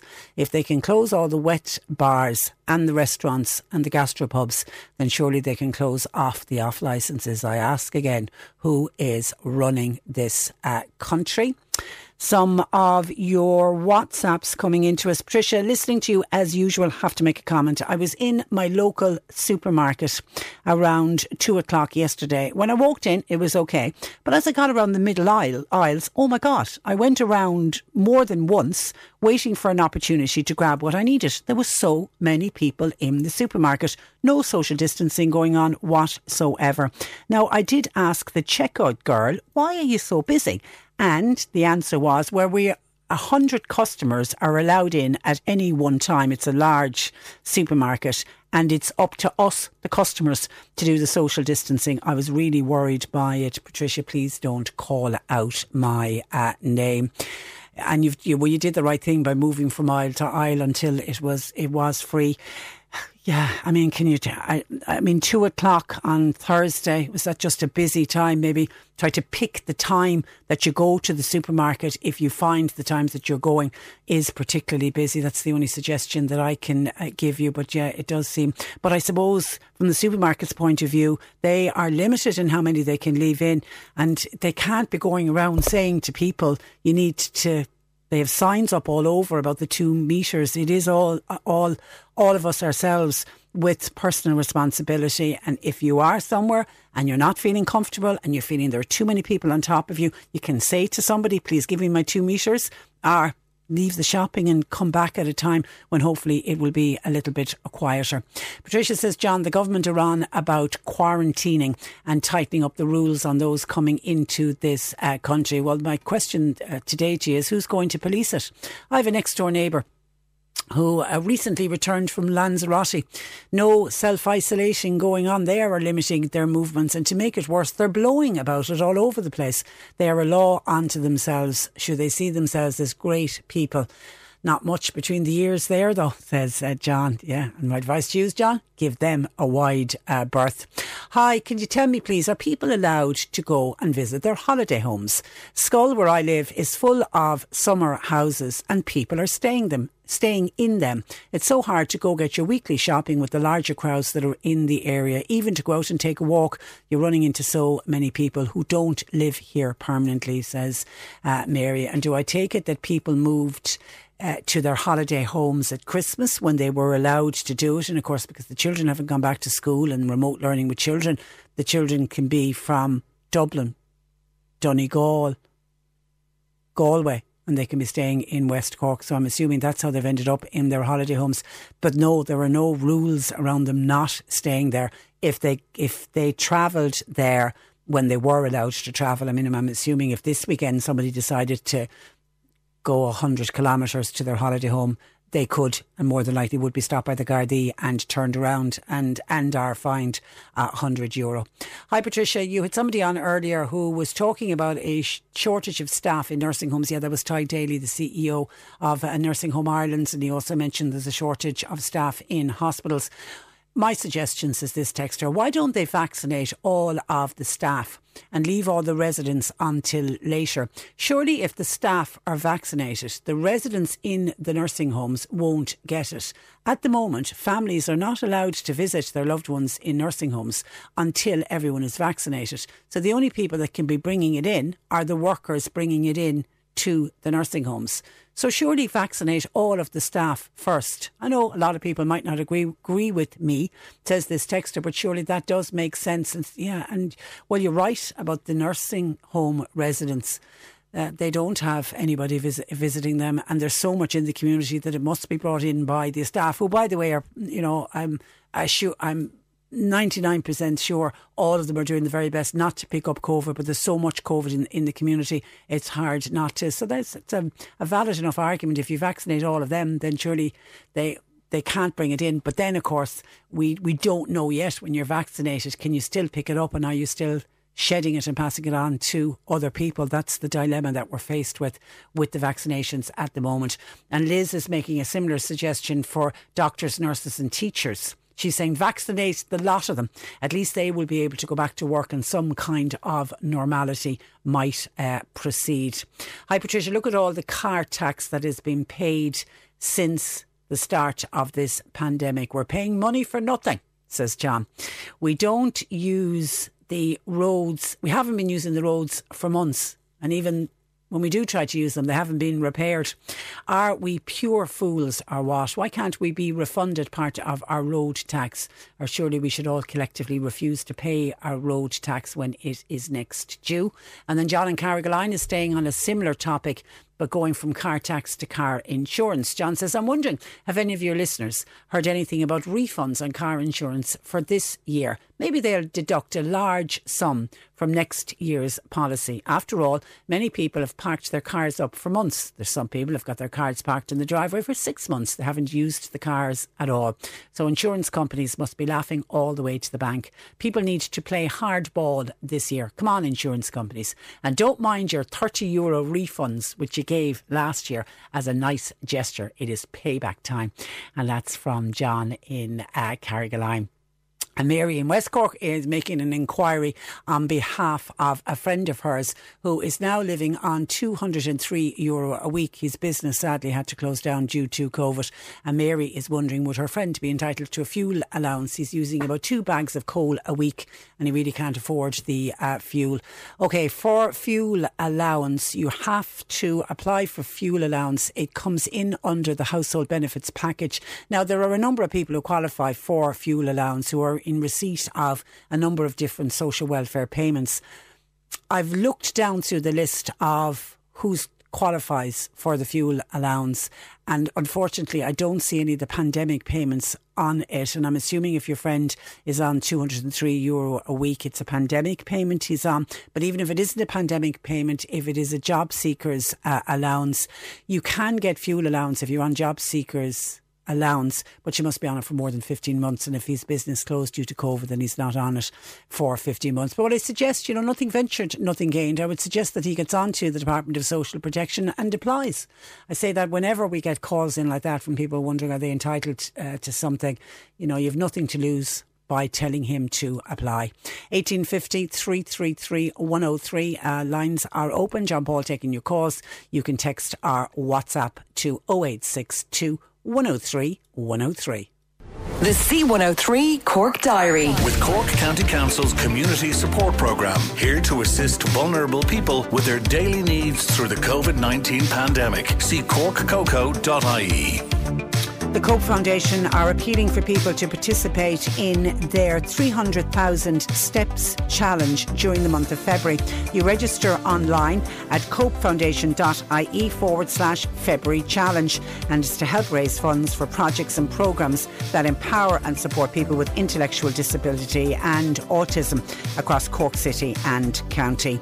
And Cork County Council's COVID 19 Community Response Programme is a coordinated community response to assist vulnerable persons with their daily needs. If you or anyone you know needs help in accessing non emergency and non medical supports or advice, then you can call their dedicated confidential free phone number on 1 800 805 819 or text 085 870 9010.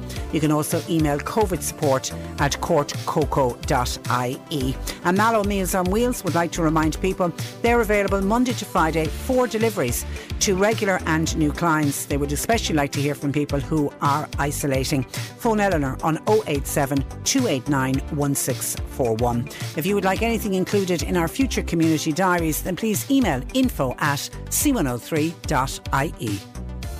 Cork today on C103. With Sean Cusack Insurance's Kinsale, now part of McCarthy Insurance Group. Want great advice? You know who to talk to. See MIG.ie. And some of your texts uh, coming into us. John says, Patricia, by WhatsApp, the government is putting the citizens in danger. It now transpires that 45% of people coming into this country are not followed up by contact tracers. We now need to stop people from the UK, South Africa, and Brazil entering our country. The South African and Brazilian strains of the virus could be immune to the vaccine. We need to act now, says uh, John. Well, rest assured, John, as I mentioned, earlier on in the programme, government ministers uh, will consider proposals to introduce mar- mandatory quarantining. And I know a lot of people are feeling they shouldn't be considering it. It should be in now. And Jim and Ballincollig uh, says, Afternoon, Patricia. Uh, when the locator forms 49% not filling in the locator forms. The minute they get off the plane, if they haven't the forms filled in, then they should be back, put back on the plane and they should be refused entry into the country. They should not be allowed to leave the uh, airport. And on vaccinations, Mike says, uh, Hi, uh, Patricia. People still do not seem to understand that they will be vaccinated when the vaccine becomes available. We will only be getting the vaccine bit by bit, and we have to wait for the AstraZeneca vaccine to get approval, which should happen at the end of this month. And when the vaccine arrives, we'll all get it eventually. Our turn will come, be it at the GPs or at the chemist. And I know uh, Stephen Donnelly came out and reckoned the everyone who wants to get the vaccine wants to get a vaccine will be vaccinated by September of this year. We keep our fingers crossed for that. And hi, Patricia. I ask your listeners, please, to think and pray for the residents and the staff of those nursing homes who are at war with the virus, especially our own local nursing homes here in Cork, whose staff are working so hard to look after our loved ones affected with COVID 19. Please play, say a prayer over the weekend for those residents and for the staff. Thanking you. And thank you. That's a really nice, uh, kind comment to uh, send in. Now, John Paul uh, joins us to look through the figures from the local electoral areas as to the confirmed cases of COVID 19 over the last uh, two weeks. Good afternoon to you, John Paul. Good afternoon, Patricia.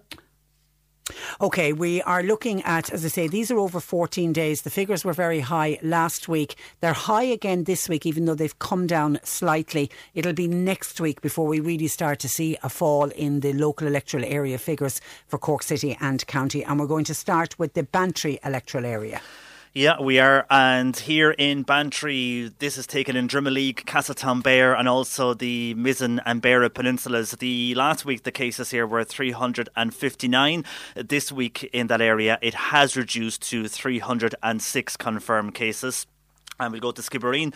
And, and Skibbereen is a large area taken in Dunmanway, Rosscarbery, obviously Skibbereen itself, Banleen, and the Clonakilty areas. Confirmed cases last week were 432. This week that has gone up to 443. And the ba- Bandon Kinsale electoral area here, another large uh, area taken in Innishannon also Timoleague, Kilbrittain and parts of Newcestown and Belgooly areas. Last week, one of the highest in the county this was at 750. Uh, that has decreased some bit to 634 this week. And to Carrigaline, here we're looking at Crosshaven, Myrtleville, Ballygarvan, and Ringaskiddy. Uh, last week there was 516 confirmed cases in this area. Uh, this week that is at 470. And then into the city where we're looking at the southwest ward first. Uh, again, a large area here in Ballincollig in this ward, also Wilton, Curraheen, and areas of Togher. Uh, there were 771 cases there last week. It has increased in this area to 821. And then to the south central area of the city, where you have Togher, Kinsale Road, and Turner's Cross. Last week, 624 cases here. Uh, that has increased as well to 663 confirmed cases in the south central area of Cork City. And to the southeast of the city, where you're in Rochestown, Douglas, and the Mahon areas in Blackrock. Last week, 1,000, 1,049 confirmed cases here last week, one of the highest in Cork. This week, that has reduced to 944. And then when we cross over to the north side of the city, and we're in Mayfield here, Tivoli, Montenotte, and Glanmire in the city northeast, there was 603 confirmed cases here last week. Uh, that has gone now to 707 cases. And then for the northwest in Blarney, Knocknaheeny, Hollyhill, and the Sunday's-Well area of the city, Last week here there was 529 confirmed cases. Uh, that now has gone to 671 confirmed cases this week. And back to the county areas to Macroom and a large area here going from Mill Street, Ballingeary, Clodove, Coachford, Kilmurry and the Crookstown areas Last week there was 342 in this area. That has gone to 388 confirmed cases this week. Uh, to Kanturk, where you're taking in the towns of Charleville and Newmarket, also Ballydesmond, Kiskeam, Kilcorney, Tullylease, Dromina, uh, and those areas are included in Kanturk. Last week 233. This week that has increased to 249 for the Kanturk area. To the Mallow local electoral area, where you are including Event, Lombardstown, areas like Glantane, Buin, uh, New Pot House, Dromahane, and Grenagh. Last week there was 344 here. Uh, that has gone to 358 confirmed cases this week. And to Fermoy, where you were taken in the town of Mitchelstown, also Castlelyons, Kilworth, Doneraile, Shanballymore, and Glanworth, and those areas are included within Fermoy. Last week, 507 cases here. That now is at 513 confirmed cases this week to the Cobh area. Again, a large area here going from Carrignavar right over via Watergrasshill, Knockraha and Carrigtwohill to Cobh itself. Uh, 465 cases last week. That has now gone to 423 confirmed cases this week. And finally, we're going to the Midleton area. And again, like so many areas in Cork, it's a large area sprawling from Youghal right to Midleton itself, taking in Ballycotton, Ladysbridge, and Dungourney. Uh, last week, 364 cases here. Uh, that now is at 416 cases this week. So some areas have reduced and some areas have increased. Okay, but it's very slightly it both decreases and increases. Very slightly. And that's yeah. the fourth and that's the 14 day incident from the 5th of January up to the uh, 18th of uh, January, which was last uh, Monday. And it's that first week, the figures that the week of the 5th of January, the figures were quite high, but there has been a decrease across last week, uh, across the previous week, and certainly last week. So they should be reflected this time next week, John Paul, when we have you back in studio taking a look at the figures. We should be seeing a noticeable drop. We should be, next week, we should see more of a drop, yeah. Okay. All right. Thank you for that, okay. uh, John Paul.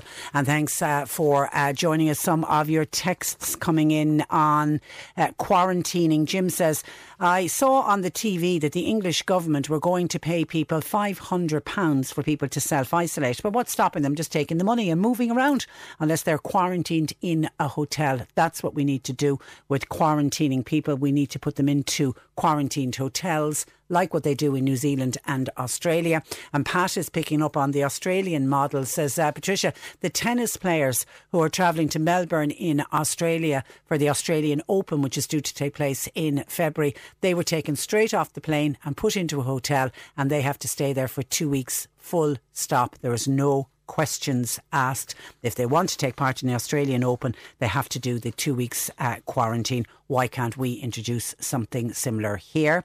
And thank you to a WhatsApper picking up on one of our listeners who was making the point earlier that their car has been parked up for almost six months and why are they not getting money back on on road tax? Why are they paying insurance? And is it, is it all a big rip off? Somebody's making the point you can declare your car off the road for car tax online, and you can also get money back on your insurance, but it must be off the road for at least 28 days. That might be worth looking into. And just staying on a driving topic, this came in from Con um, to us last week, and my apologies, I'm only getting around uh, to this.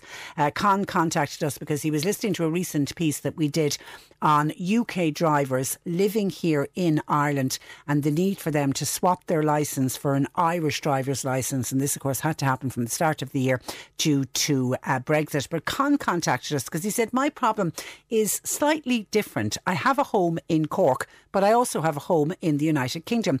I have an Irish registered van that I drive while I'm here in Ireland.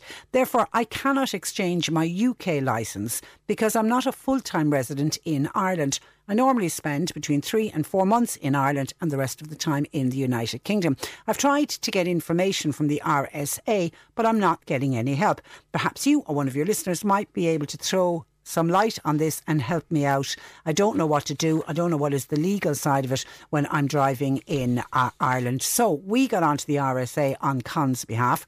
And they came back and said to apply for a driving licence, you must be normally resident in Ireland. You're considered to be normally resident in Ireland if, because of personal or occupational ties, you usually live here for at least 185 days in each calendar year.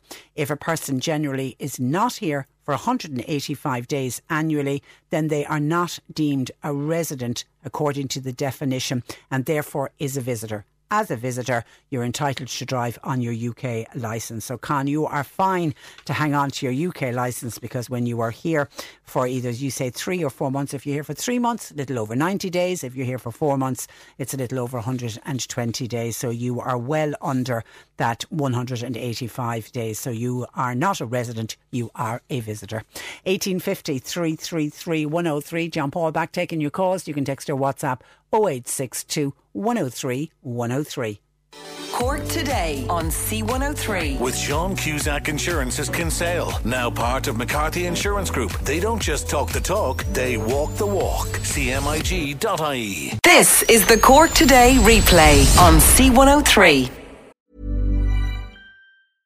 How would you like to look five years younger? In a clinical study, people that had volume added with Juvederm Voluma XC in the cheeks perceived themselves as looking five years younger at six months after treatment. Look younger, feel like you. Add volume for lift and contour in the cheeks with Juvederm Voluma XC. Reverse signs of aging by adding volume to smooth laugh lines with Juvederm Vollure XC. For important safety information and to find a licensed specialist, visit juvederm.com. That's J U V E D E R M.com. Not for people with severe allergic reactions, allergies to lidocaine, or the proteins used in Juvederm. Common side effects include injection site redness, swelling, pain, tenderness, firmness, lumps, bumps, bruising, discoloration, or itching. There's a risk of unintentional injection into a blood vessel, which can cause vision abnormalities, blindness, stroke, temporary scabs, or scarring. Talk to a licensed specialist to find out if it's right for you. This Mother's Day, celebrate the extraordinary women in your life with a heartfelt gift from Blue Nile. Whether it's for your mom, a mother figure, or yourself as a mom, find that perfect piece to express your love and appreciation. Explore Blue Nile's exquisite pearls and mesmerizing gemstones that she's sure to love. Enjoy fast shipping options like guaranteed free shipping and returns. Make this Mother's Day unforgettable with a piece from Blue Nile. Right now, get up to 50% off at BlueNile.com. That's BlueNile.com. When you make decisions for your company, you look for the no brainers. And if you have a lot of mailing to do, Stamps.com is the ultimate no brainer. It streamlines your processes to make your business more efficient, which makes you less busy. Mail checks, invoices, legal documents, and everything you need to keep your business running with Stamps.com. Seamlessly connect with every major marketplace and shopping cart. Schedule package pickups and see your cheapest and fastest shipping options from different carriers. With rates up to 89% off USPS and UPS rates. And with the Stamps.com mobile app, you can take care of mailing and shipping wherever you are. Make the same no-brainer decision as over 1 million other businesses with stamps.com. Sign up with code program for a 4-week trial plus free postage and a free digital scale. No long-term commitments or contracts. That's stamps.com. Code program. And Mark Malone, our movie reviewer, joins us to give us some recommendations for some movies we might watch this weekend. Good afternoon to you, Mark. Hi, Patricia. Okay, you have watched two movies. One is called The Night Sky and one is called Echo Boomers. We have a quick trailer from the, or sorry, the Midnight, The Midnight Sky. Take a deep breath. That's either the spaceship coming back from a planet that we hoped would be our future. But we lost contact. Now, I have to warn them about the conditions on Earth. I thought I lost you.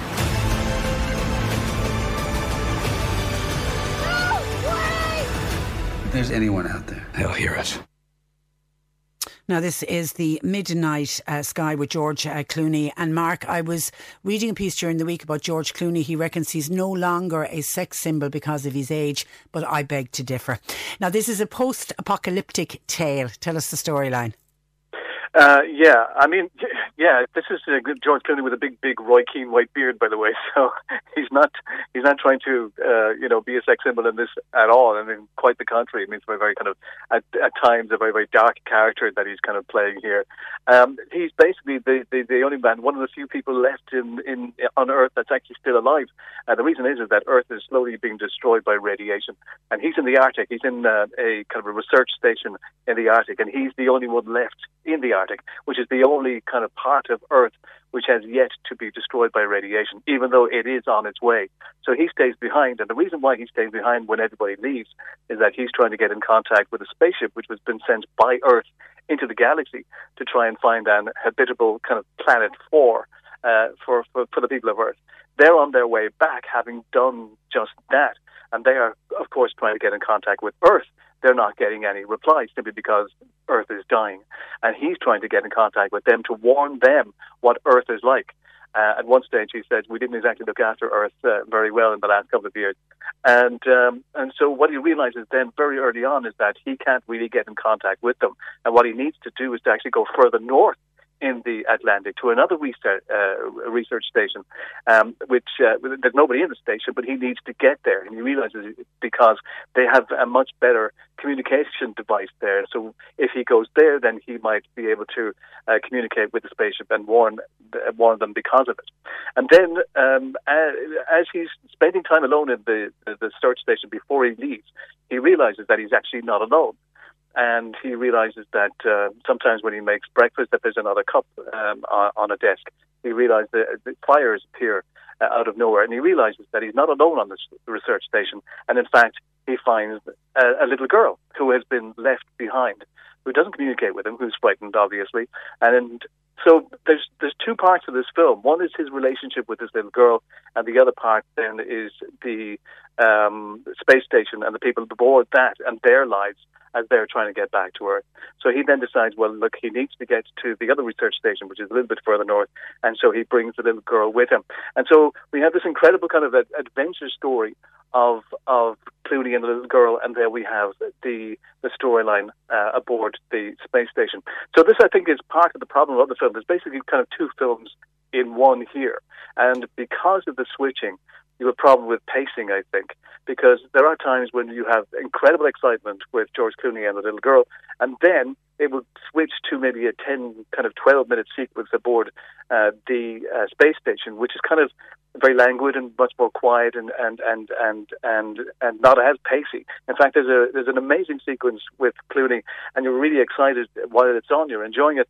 It then switches to a spacewalk um, outside the the, the the, the, the, the space station in, in the air in, in in space, and because of that, uh, you know the way spacewalks are done. They're done in slow motion, so therefore the pacing is completely wrong, and you just basically want to get back to the Clooney storyline because which is that because that's the most exciting part.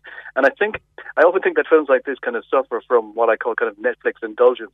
Netflix doesn't have to worry about box office returns, so basically it says to someone like Clooney, "You go make the movie you want." So there's nobody like a Louis B. Mayer or somebody like that to kind of uh, overlook uh, the the making of the film and say, "Look, maybe you, you, it might be better if that comes out. It might be better if the pacing is a little bit better and and and the editing a little bit better." But uh, obviously, Clooney has decided, no, this is the way he wants the film to be made and that's but that's my only problem with it because the the parts with the little girl and Clooney are very exciting. It was made in Iceland, and in fact, some of the scenes were actually made during snowstorms, so it's got that kind of sense of uh, of, of reality. It looks cold because they look cold, and you feel cold because of it, and um, and it is very very exciting. But you do really care about the people on on board the space uh, station as well. I mean, um, uh, so it's very very cleverly written. It's just that it could have done with a bit more editing, I think. And there's nothing worse when you're watching a movie when there is like two or three storylines and there's one particular storyline you wanted to return to. It gets sort of frustrating when you're watching the movie. Yeah, all the time you want to go back to Clooney and the, the little girl. The little girl is played by Caoilinn Springall, uh, who is not only beautiful, but she's very good, a terrific little actress. She spells Caoilinn with an Irish uh, spelling, so I presume she might be from an Irish background. And Felicity Jones uh, plays the character Sully uh, aboard uh, the spacecraft. Uh, the interesting thing about that storyline is that she's pregnant in the um, in the movie, but that wasn't actually in the storyline. She basically appeared on set and said to Clooney, "Look, I'm pregnant," and he went, "Okay, let's, let's write it into the story." So that was kind of interesting. Uh, so look, the, yeah, I would certainly recommend it. I think there's a lot to enjoy here. Obviously, the production values are very, very good because you know the thing about Netflix is that they will give you the money to be able to do what you want to do. As I say, it becomes a little bit indulgent sometimes, which is why Martin Scorsese can make a three-hour film about an Irish gangster, and it's kind of, kind of the same here as well. I think, and I've said this before. We just wish sometimes that maybe somebody would just step on the director and step on the editor sometimes and just say, look, let's just let's just kind of increase the pace here a little bit. Let's take kind of uh, let's let's have a look at the pacing and just let's make sure that it's a little smoother uh, than it actually is. But I would certainly recommend it. I really really enjoyed it, and Clooney is great. And D in uh, Goleen by WhatsApp says the film is brilliant and George Clooney is still sexy. yeah, I'm with you, D. So, uh, mark it out of 10, uh, Mark? I'll give it 8. 8 out of 10, okay. And the movie is called The Midnight uh, Sky. And where is that, where is that streamed? That's on Netflix. It's on Netflix. Okay. And then you watched a second movie for us. This is described as action crime drama and it's called Echo Boomers. Uh, this is based on, on, a true story. And basically, it's about kind of five gra- college graduates. They're in their 20s. Uh, things aren't going particularly well for them. Uh, they uh, they can't find jobs, and they certainly can't find good jobs. And they're millennials basically who ba- who blame the baby boomers for wrecking the economy and who basically they consider to have kind of kept the money for themselves. So they they've decided that they are responsible for the ills of America and why they can't get very very good jobs. So they decide to target the homes of extraordinarily rich boomers. And so they steal, and then they use um, Michael Shannon, who plays the character here, Michael Donnelly. He's kind of a fence, so who he they work with him to then sell uh, the um, items that uh, the art and the furniture that they steal from these houses, um, and they then sell to uh, rich Europeans. The thing is, is that because they despise baby boomers so much, um, they feel kind of almost personally kind of angry uh, about them. That they not only do they just steal from their houses, they will go in and they will just just completely and totally destroy the house. And um, most of them, the sequence uh, where um, most of them are were given their backgrounds as to why. Uh, most of them have, uh, you know, been brought up in abusive households, um, very poor households. So therefore, they despise the rich. For example, one of them really hates um, children's bedrooms, especially if they are um, if there's a lot of toys in the room. So he will go in and he will just destroy all the toys. And so there's this kind of uh, kind of almost kind of a, a, subconscious kind of hatred for these people, and so therefore, um, at the beginning of the film, there's that very very interesting kind of um, sense of politics um, about this film. It's got this terrific kind of sense of this kind of target, the way they target uh, American society, which then about halfway through they kind of forget about it. And then what they do is they, it just turns into another heist kind of movie that we've seen before. For example, they like it's very like the Ocean's movies, or it actually reminded me most of Kevin Spacey's Vegas heist film 21, where you had young people there again as well. And there's a lot of kind of sequences uh, with really, really kind of funky music, and and it's really, really kind of inter- interesting. Uh, but uh, unfortunately, as I say, they just kind of run out of ideas after a while, and they forget the kind of political side of it, and then they just kind of turn it into another heist movie, which we've kind of seen before on a number of occasions, and I think that's uh, that's a shame. The interesting thing for me though is the cast. I mean, Michael Shannon is in it, Lesley Ann Warren, who we haven't seen for a very long time if you look down the cast, do you recognise a name in the cast by any chance? I was just going to ask you about somebody called Patrick Schwarzenegger. Now, there's not many Schwarzeneggers running around the place. Arnie's no, son? He is indeed. He is indeed the son of uh, of Arnold Schwarzenegger. Yeah, um, he doesn't look like Arnold. Uh, he's a very good-looking young man, by the way, and uh, and he's okay in it. He's a much better actor than his father. Uh, but um, there were, were a few occasions where he had to kind of emotional in the film and didn't really, really quite work. There was another bit of casting which I thought was interesting, where in the um, where in the titles it said introducing Gilles Geary, uh, as if it was his first film. But I think he's made some TV work before, and I was very impressed with him, and I'd like to see more of him as well. So I thought all the performances were really good. Just that the director and the writing kind of lets it down, and there were times when it becomes unbelievable, even though you constantly kind of remind yourself that it's actually based on a true story. But um, a lot of the critics didn't like it. Fans, though, people who go and watch these movies tend to like it, and I liked it. I didn't think it was terrible, and as terrible as a lot of the crazy critics did. We've seen it before, but I certainly thought it was interesting. Okay, so mark it out of 10? Um, I'll give it another 8. 8 out of 10, okay, and that is called Echo Boomers. Listen, Mark, thank you for that. Have a lovely week, and we'll chat to you next Friday. Thanks for that, Mark.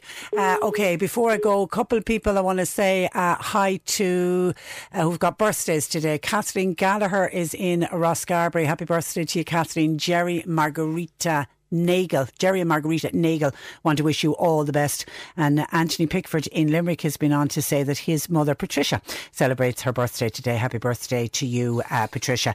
And all week we've had people asking, particularly from Home Helps, asking when were they going to be vaccinated, just to let people know that uh, TDs were informed yesterday evening that uh, carers formerly employed in the healthcare sector, i.e. the Home Helps, and it's going to be for both those employed by the HSE and those uh, with agencies are to be included as essential workers, as are uh, dentists. So they'll be in the first wave of the rollout of the vaccines.